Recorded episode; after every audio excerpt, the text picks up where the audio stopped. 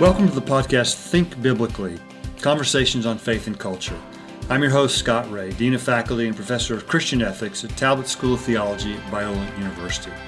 We're here with our guest today, Dr. Sarah Estelle, who's Professor of Economics at Hope College in Holland, Michigan, and does a whole host of things outside the university. Among those are she's a research fellow at the Acton Institute. Uh, she's associate editor of Journal of Markets and Morality.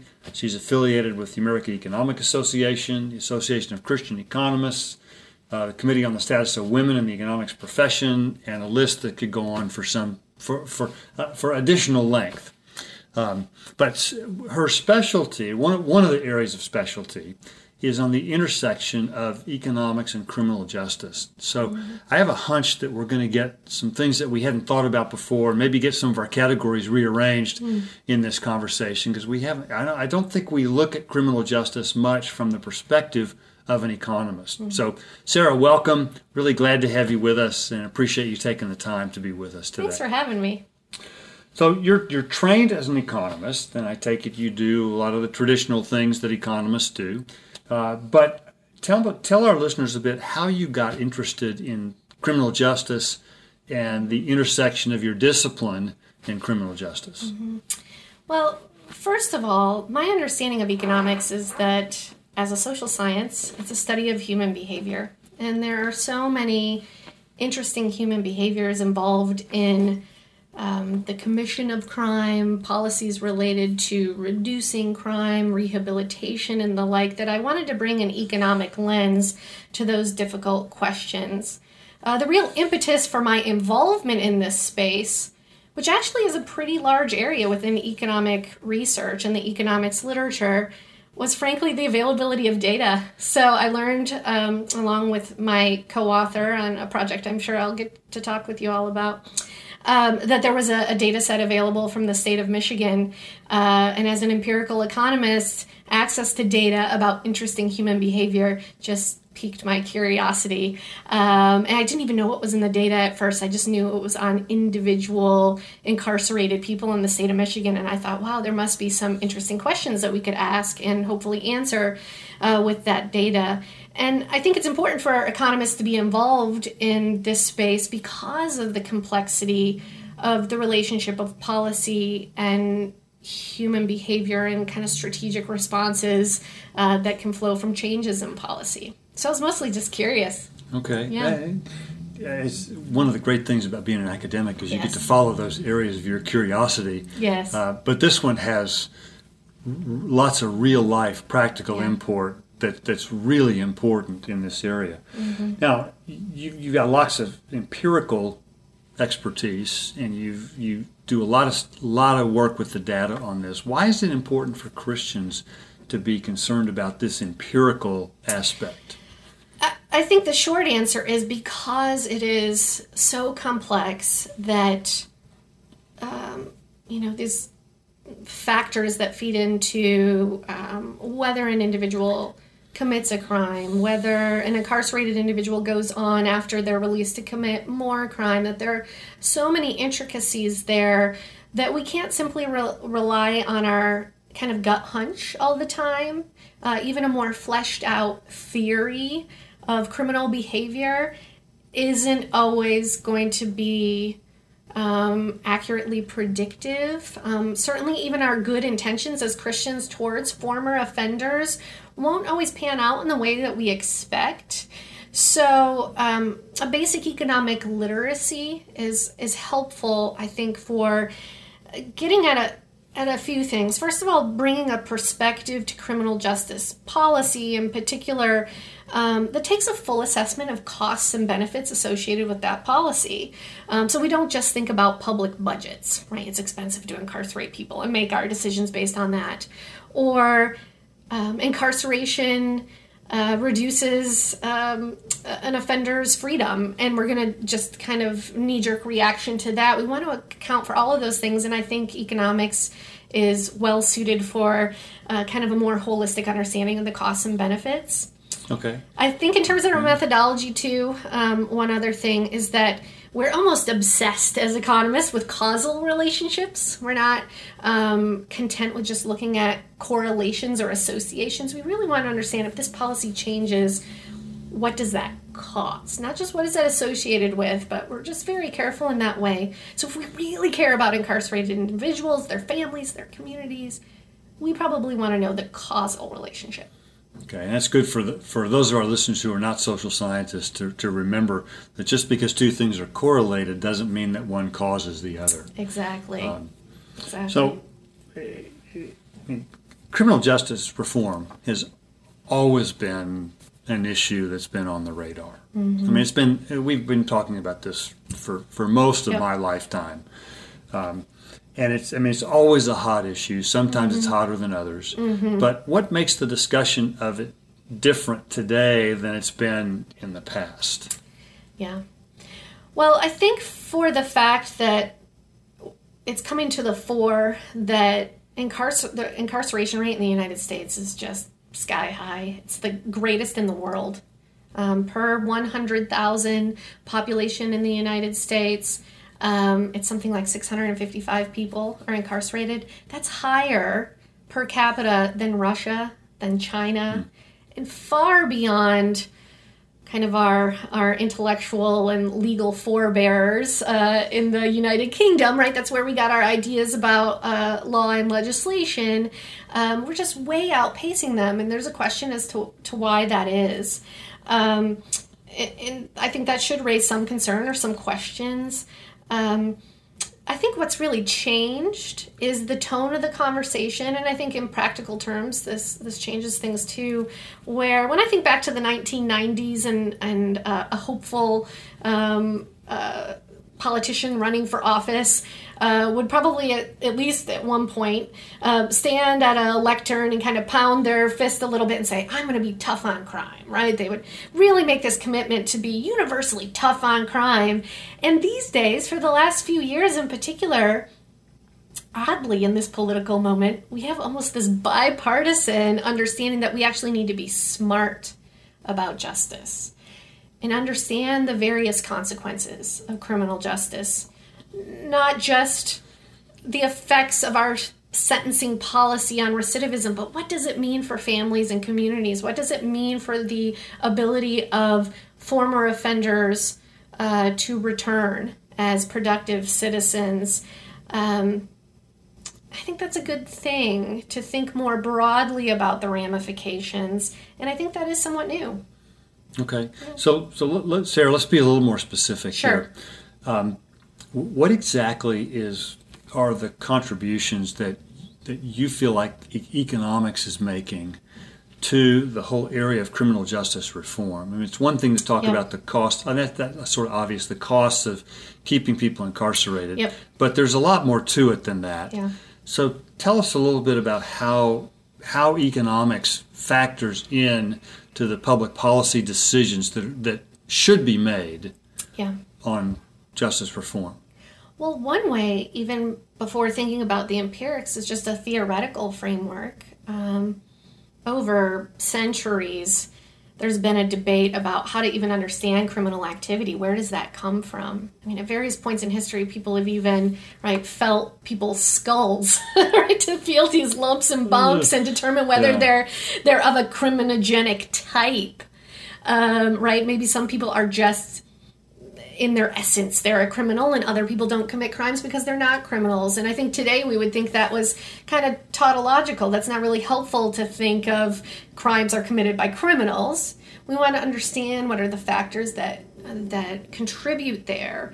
Um, and so one thing that economics has to offer thanks to uh, gary becker um, particularly in the 1960s um, is Gary Becker was a U- yes. University of Chicago, Chicago, economist. Yes, Nobel okay. laureate, uh, wonderful social scientist that that took the real workhorses of economics in terms of our toolkit and applied it to so many interesting human behaviors marriage fertility education choices and criminal activity and it, so would, would this be oversimplifying to say that he was the precursor of freakonomics well, it's a little bit different, but I think, yeah, to see you know, he was accused of being an imperialist, an economic imperialist, which has a very negative connotation. Um, but when people apply it to me, if if I can kind of reframe that and say, if you mean like Gary Becker, I would happily take that as a compliment. Because if economics has something of value to say about human behavior, and it's a human behavior we care about marriage, fertility, education, mm-hmm. criminal justice I want to be involved in that discussion. Mm-hmm. So if that makes me a quote unquote imperialist in the line of Gary Becker, I'm all about that. Um, but here, what he does uh, and uh, what he did is provide us a framework for understanding that it's not just criminal types and non criminal types. I think this should be particularly appealing to Christians who understand that we all have proclivity towards sin and we all face temptation, or Solzhenitsyn said, right, the line between good and evil mm-hmm. exists, runs through each one of our hearts. Um, that he understands. Uh, Becker gives us a model that allows us to understand criminal activity as if, as if it's the result of some calculation of costs and benefits. Now, that phrase as if is important because we're not saying uh, that someone who drives drunk is sitting down before they do so and calculating these things, uh, you know, adding up numbers in two very in two different columns and and deciding whether to do that. But it works well for us, this model, because it's as if they do if we understand that perhaps increasing the cost of being uh, caught after drunk driving uh, diminishes uh, that activity. Or if the benefit of uh, some theft increases. So if you imagine kind of a, a, a brass ring versus a diamond ring, and you think, oh, well, you can be arrested for stealing either but it might be worth it for a diamond ring, other things held constant, mm-hmm. than a brass ring. This is what the rational choice model of Gary Becker allows us to understand is that it's not just I I'm a criminogenic type, therefore I'll commit a crime, but that these factors as they change can affect behavior. I think one of the um, most uh, I don't know real world issues this addresses then is why do we see in low income neighborhoods or communities or among low income families why do we see more criminal activity in these settings and one is that the opportunity cost of getting caught and incarcerated is lower Okay, explain explain, yeah, what you, me, explain what you mean by opportunity, opportunity cost. cost. Yeah, so opportunity cost is this idea of what are you sacrificing and I think the human person really longs for certain types of freedom. And so we're all sacrificing that. But what is it that you enjoy in your freedom? For those of us who have strong family and community ties, where we have jobs that we find fulfilling and we get a, a reasonable paycheck, um, being incarcerated sounds much worse than when you're scraping to get by and you don't have community ties and you don't have a strong family or you don't have a, a job that's paying the bills. So not, not as not as much at stake. There's not as much at stake, and so the sacrifice not being as great. That balance and considering of costs and benefits, the cost of criminal activity looks less intense. Um, and so okay, again, because the person yeah. calculates that they have less to lose. Right. if, if they if the worst case scenario happens and they get caught and go to jail, absolutely, they have less to lose. So it's not that um, low income people and or criminals are of a particular type genetically or in terms of the shape of their head right it's it's that the factors that are at play uh, are of a different um, magnitude for them so and you're, and you're suggesting that some maybe, mm-hmm. maybe not maybe not all but but some people actually make a rational choice to commit crimes. And even, and I think that's more likely in, in cases of, let's say, um, my research looks in part at retail fraud, which is high priced or repeated shoplifting. I think actual rational choice probably happens more with those sorts mm-hmm. of behaviors. That can be addictive behavior for some people, but in a lot of cases, it's, you know, can I get away with getting some cash yeah. in my pocket? Um, as opposed to where substance abuse is involved with drunk driving and and the like. But what's kind of neat about the rational choice model is it still works pretty well even when the person's not literally making these calculations. Right so uh, even if the person's somewhat impaired yeah. through drugs or alcohol it still sort of works? Well so let's think of something that we do um, on a kind of routine basis without really calculating it. Um, you know, I, I live in Michigan. Um, our highways are, are pretty wide open and, and we've got a high uh, speed limit. I think it's 70 miles per hour. But when we cross the border into Ohio, I pay, a, especially on the turnpike, I pay really close attention because there are police cars every so mm-hmm. often. And even though I'm not sitting there thinking, well, what would the, you know, what's the likely cost of a ticket if I get one. I just know that it's higher than in mm-hmm. Michigan. The likelihood of getting caught is higher. And so I just watch my speedometer more closely. I don't spend a lot of time calculating that. Um, really, until today, I hadn't thought of that as an example because it's so natural to what we do. So the model would predict that kind of behavior. It gives us accurate predictions without people actually having to think like the model. Mm-hmm. So, would that would you say that also would apply to uh, what you refer to as recidivism, which is the which is well, I'll let you define sure. it. What you, what you mean by that? Recidivism is just uh, committing future offenses. So we often talk about former offenders or incarcerated people when they um, re-enter society. When they come back to the community will they commit future crimes? And we want to understand uh, in particular in my research i'm interested in how the severity of a sentence the length of a sentence or where you serve that sentence for example um, how does that affect the likelihood that more crimes will be committed in the future? I think oftentimes we have kind of a gut response that harsher sentences are going to reduce recidivism or future crimes because longer sentences are, are tough and you want to now especially avoid that. But actually it's a little more complicated than that uh, in terms of the theory. This is why we need, need to go to the data and understand whether longer sentences do routinely reduce recidivism. In some cases we find it doesn't.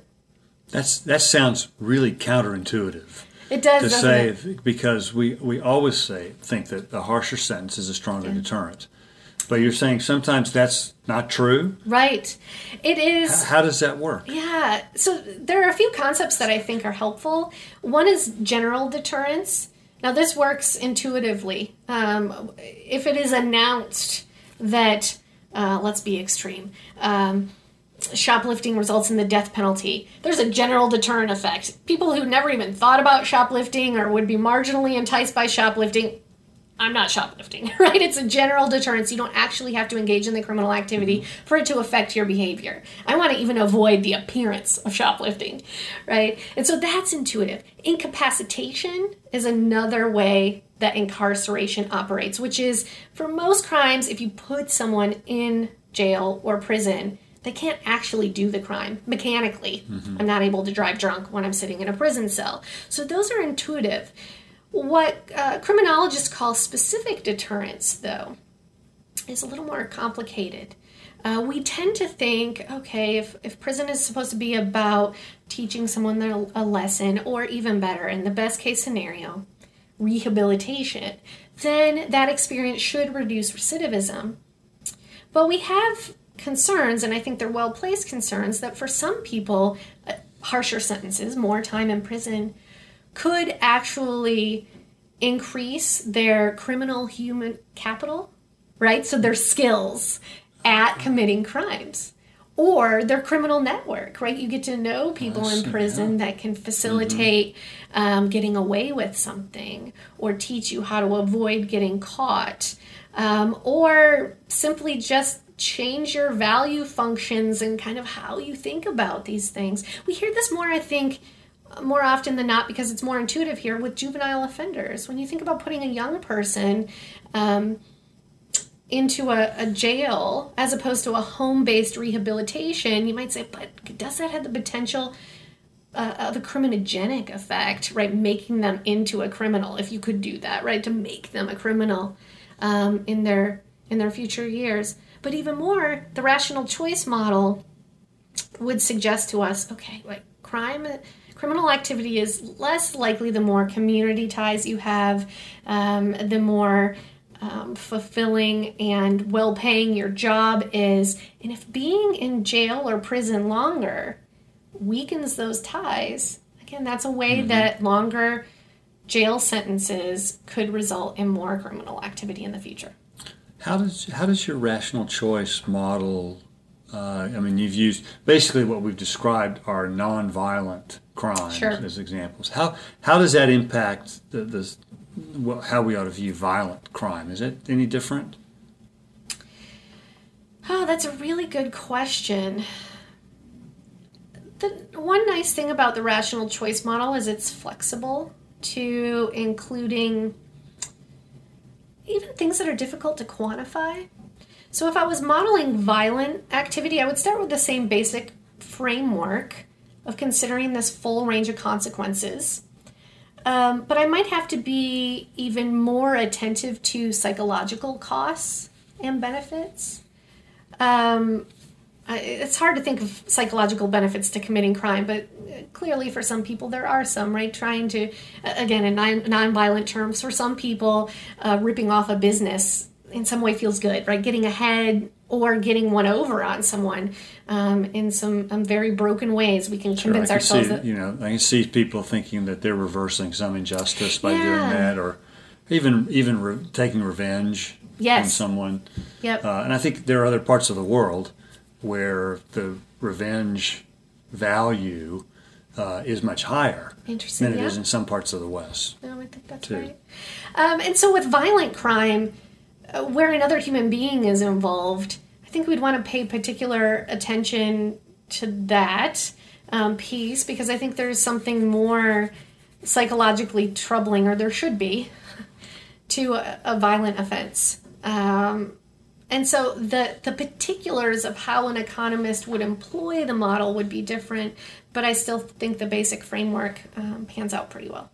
Okay, now you've done a lot of research on sentencing guidelines, sort of man- mandatory sentencing Yes. re- requirements for judges and, and juries.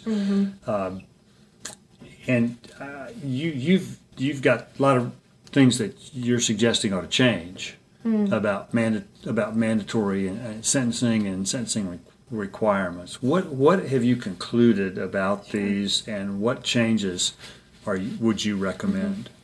So the data that my co-author David Phillips at, at Notre Dame and I have had access to and used in, in this project um, are from about a 10-year period in the, the state of Michigan where sentencing guidelines were um, in effect. And they are um, today even.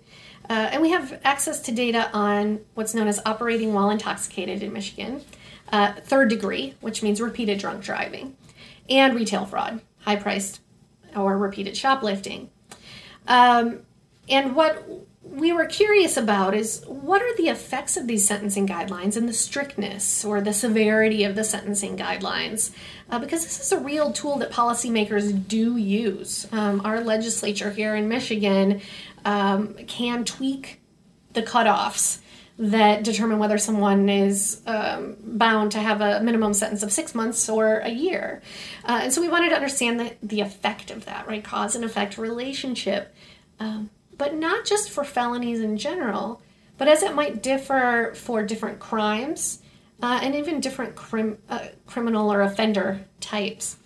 So, what we found was that longer sentences reduce recidivism for retail fraud offenders. And this is particularly true uh, for young male offenders in the Detroit metro region. So we were able to kind of drill down and see particularly strong negative, well, good, right? We, we might think that's beneficial, but negative in the sense of increase the sentence and recidivism goes down. So an inverse relationship, mathematically speaking.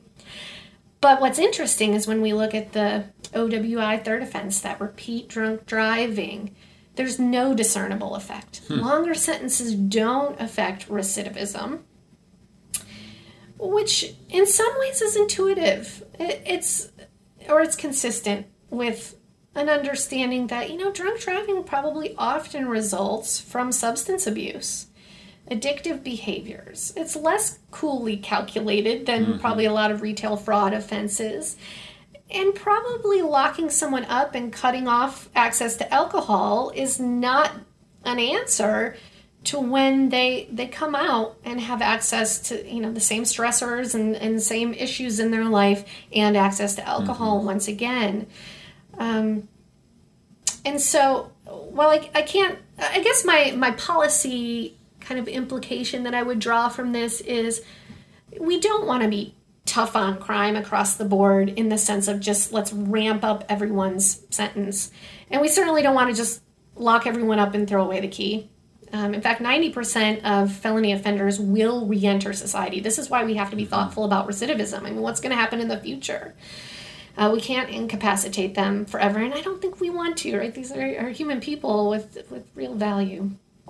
Um, and so I think what our research suggests is if we're going to be smart about justice, we need to think carefully about different people um, and also different categories of crime and what's the best way to rehabilitate people.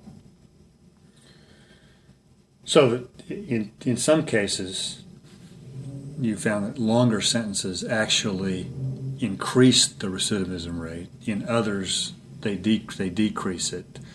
Um, and and in, in, most of those cases, it's that what makes the difference is that the person just doesn't normally have that capacity to engage in the kind of rational choice that would that would make the consequences clear. Yeah. Am I getting that right? I, I think there there is one dimension of this that is, um, yeah. How how much does the experience of incarceration how how much how large of a factor is that in the decisions of committing future crimes? So prison is not pleasant.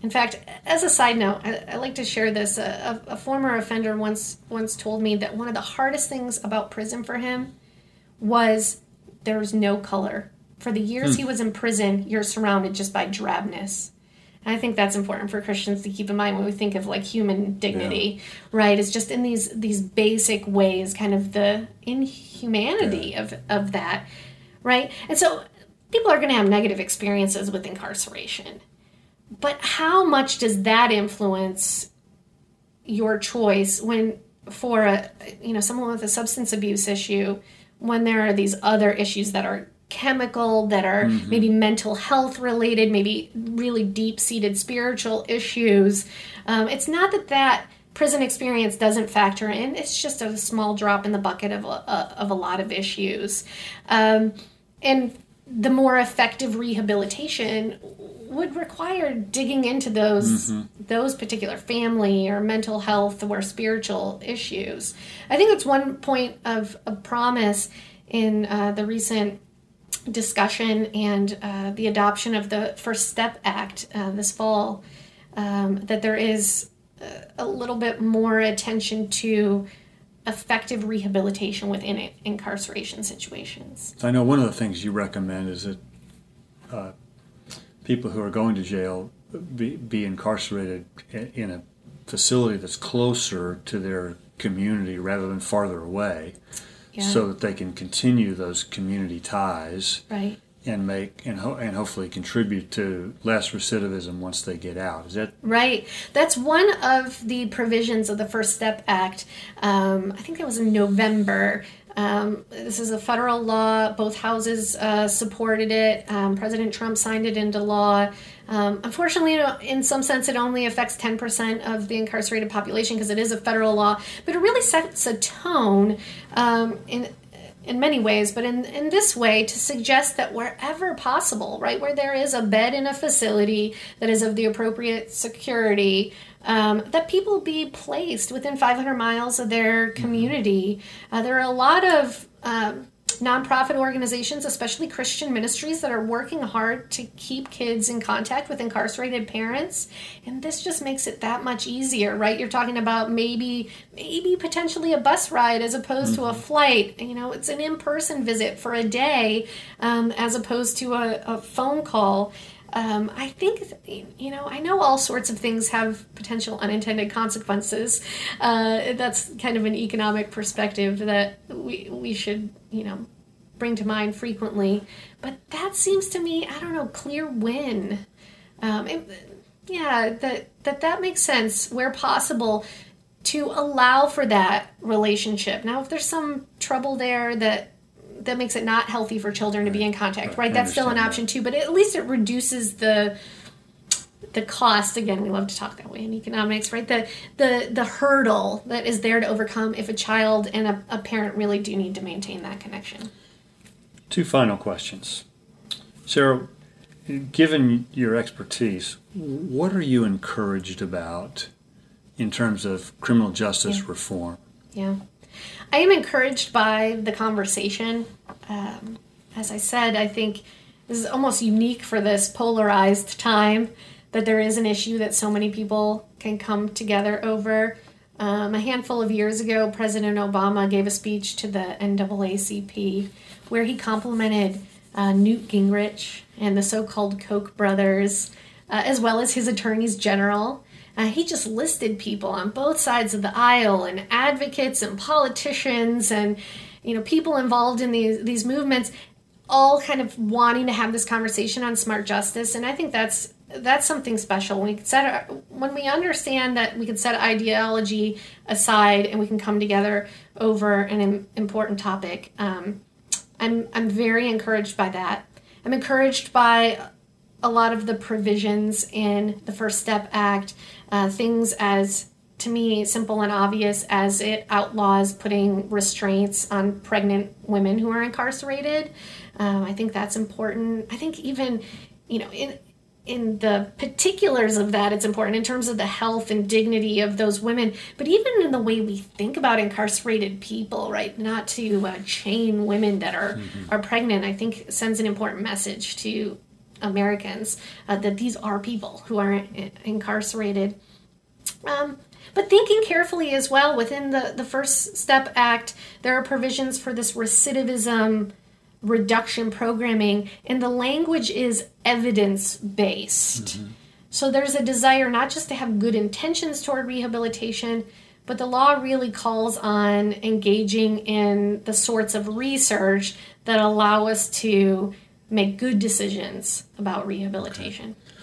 One final question What can Christian listeners, like who will be listening to this, do to make a positive impact related to criminal justice reform? Okay. I would say, in the whole vein of, of criminal justice, my biggest suggestion would be to think locally. Um, get involved in private and nonprofit and interpersonal um, activities that engage with the formerly incarcerated. Um, if you could be a mentor to someone, that's wonderful. If you can be a friend to someone, that that can be an enormous help. Um, there are a number of organizations that um, work on employment, training, um, on education, on maintaining those relationships between kids and their incarcerated uh, parents.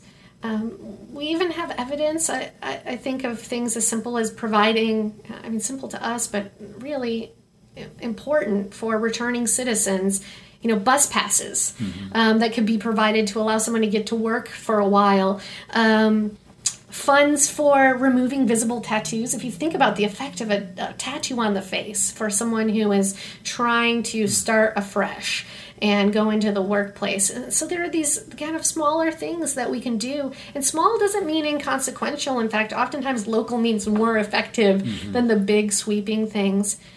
Two other things i would say uh, let's reflect on how we think about uh, the human person, incarcerated individuals being made in the image of God, and how that's reflected in our attitudes um, and how we're involved. And then finally, how does that reflect in our language?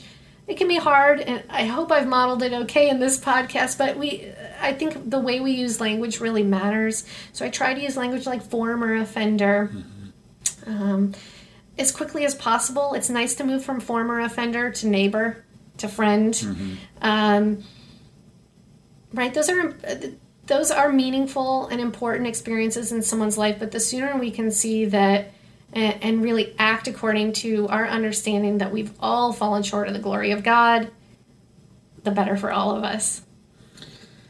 I think that's a good that's a good place to stop on a on that theological note. And so, Sarah, I so appreciate the insight that you bring to this, not only as an economist, but how you frame it biblically and theologically. And so, this I see this as, as an outgrowth not only of your discipline as an economist, but also an outgrowth of your Christian worldview and the importance of how just how seriously you take your faith. So, uh, well, it's a pleasure to answer such wonderful questions, and um, I look forward to talking with you well, again. Thank you. This has been incredibly insightful, and we'll definitely have to do another installment of this. Uh, so, thank you so much for coming on. Thank you. This has been an episode of the podcast Think Biblically Conversations on Faith and Culture. To learn more about us and today's guest, Dr. Sarah Estelle, and to find more episodes, go to biola.edu forward slash think biblically. That's biola.edu forward slash think biblically. If you've enjoyed today's conversation, give us a rating on your podcast app and tell a friend. And hey, thanks so much for listening. And remember, think biblically about everything.